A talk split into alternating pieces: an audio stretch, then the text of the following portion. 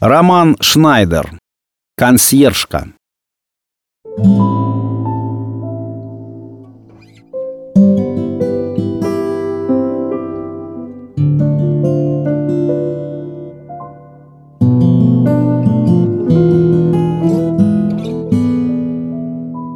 Мальчик небольшого роста в легкой курточке зашел в подъезд. Ольга Александровна сразу узнала его. Коля из 45-й.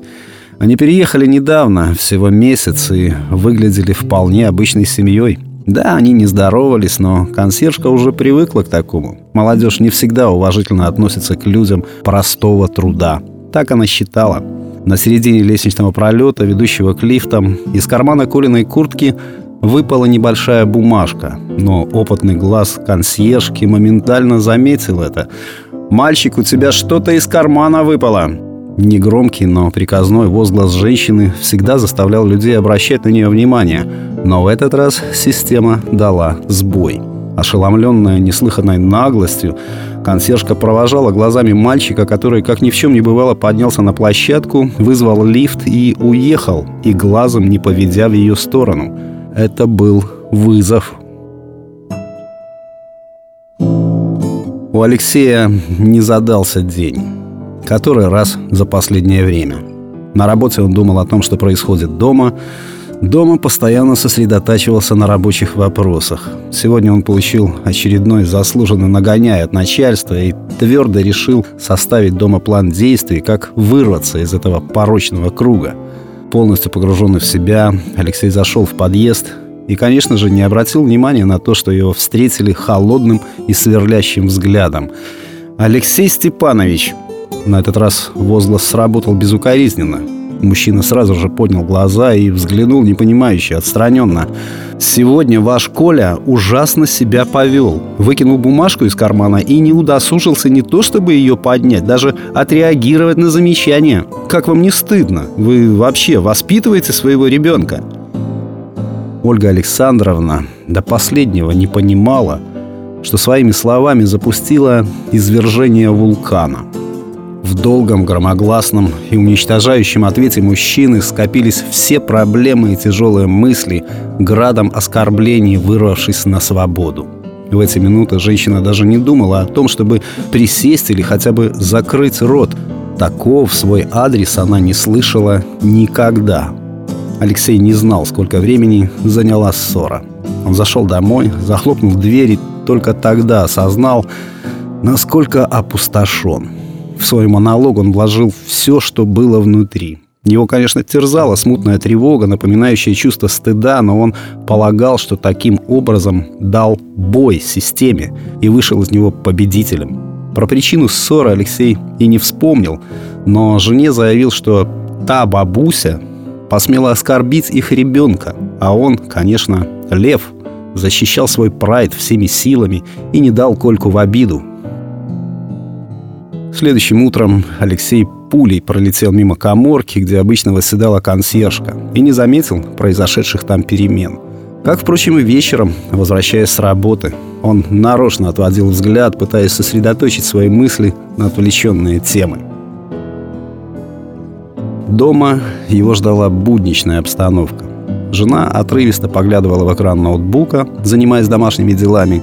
Сын же, проходя мимо, бросил равнодушное «Привет», будучи полностью поглощен экраном телефона. Тут Алексей заметил, что из руки Кольки выпало что-то цветастое и блестящее. Мальчик, не замечая пропажи, неторопливым, уверенным шагом брел в свою комнату. «Коля!» Слова ударили в спину мальчика и отскочили, не возымев никакого ответа. «Николай!» Легкий крик с ноткой истерики принес абсолютно тот же результат.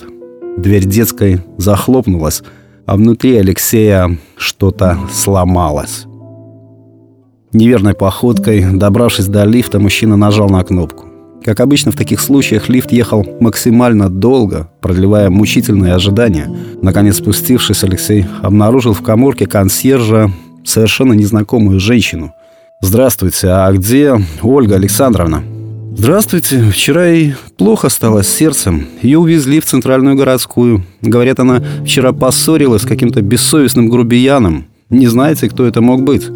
Незнакомая женщина взирала на Алексея подозрительным взглядом, отчего он совсем расклеился. «Нет», — промямлил он, пытаясь ретироваться в сторону лифта, переставляя отказывающиеся работать ноги. На следующий день Алексей не пошел на работу. Утром, усмехнувшись, осознал, что из этой ситуации извлек для себя нечто неожиданное. Впервые за долгое время он точно знал, что ему необходимо сделать. Алексей быстро узнал номер палаты и без секунды промедления отправился на встречу с судьбой. «Здравствуйте, Ольга Александровна». «Здравствуй». Понимаете, тут э, все так навалилось. Работа, дома, все это я не сдержался. Да не вам это все, себе. Даже не знаю, как теперь, как вам в глаза смотреть.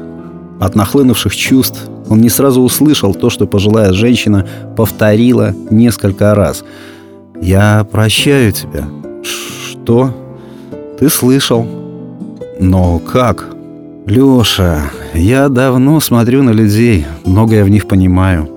Ты ходишь в своем мирке и не замечаешь огромный мир вокруг себя. У тебя сын растет, Леша. Что ты в него вкладываешь?» Понимаешь, мне хоть и больно очень было от твоих слов, но сердце у меня от жалости к тебе щемило. Они говорили долго, плакали, смеялись, и никто, глядя со стороны, не мог бы подумать, что общаются два практически незнакомых человека. Алексей вышел на улицу. Он улыбался миру, и мир улыбался в ответ.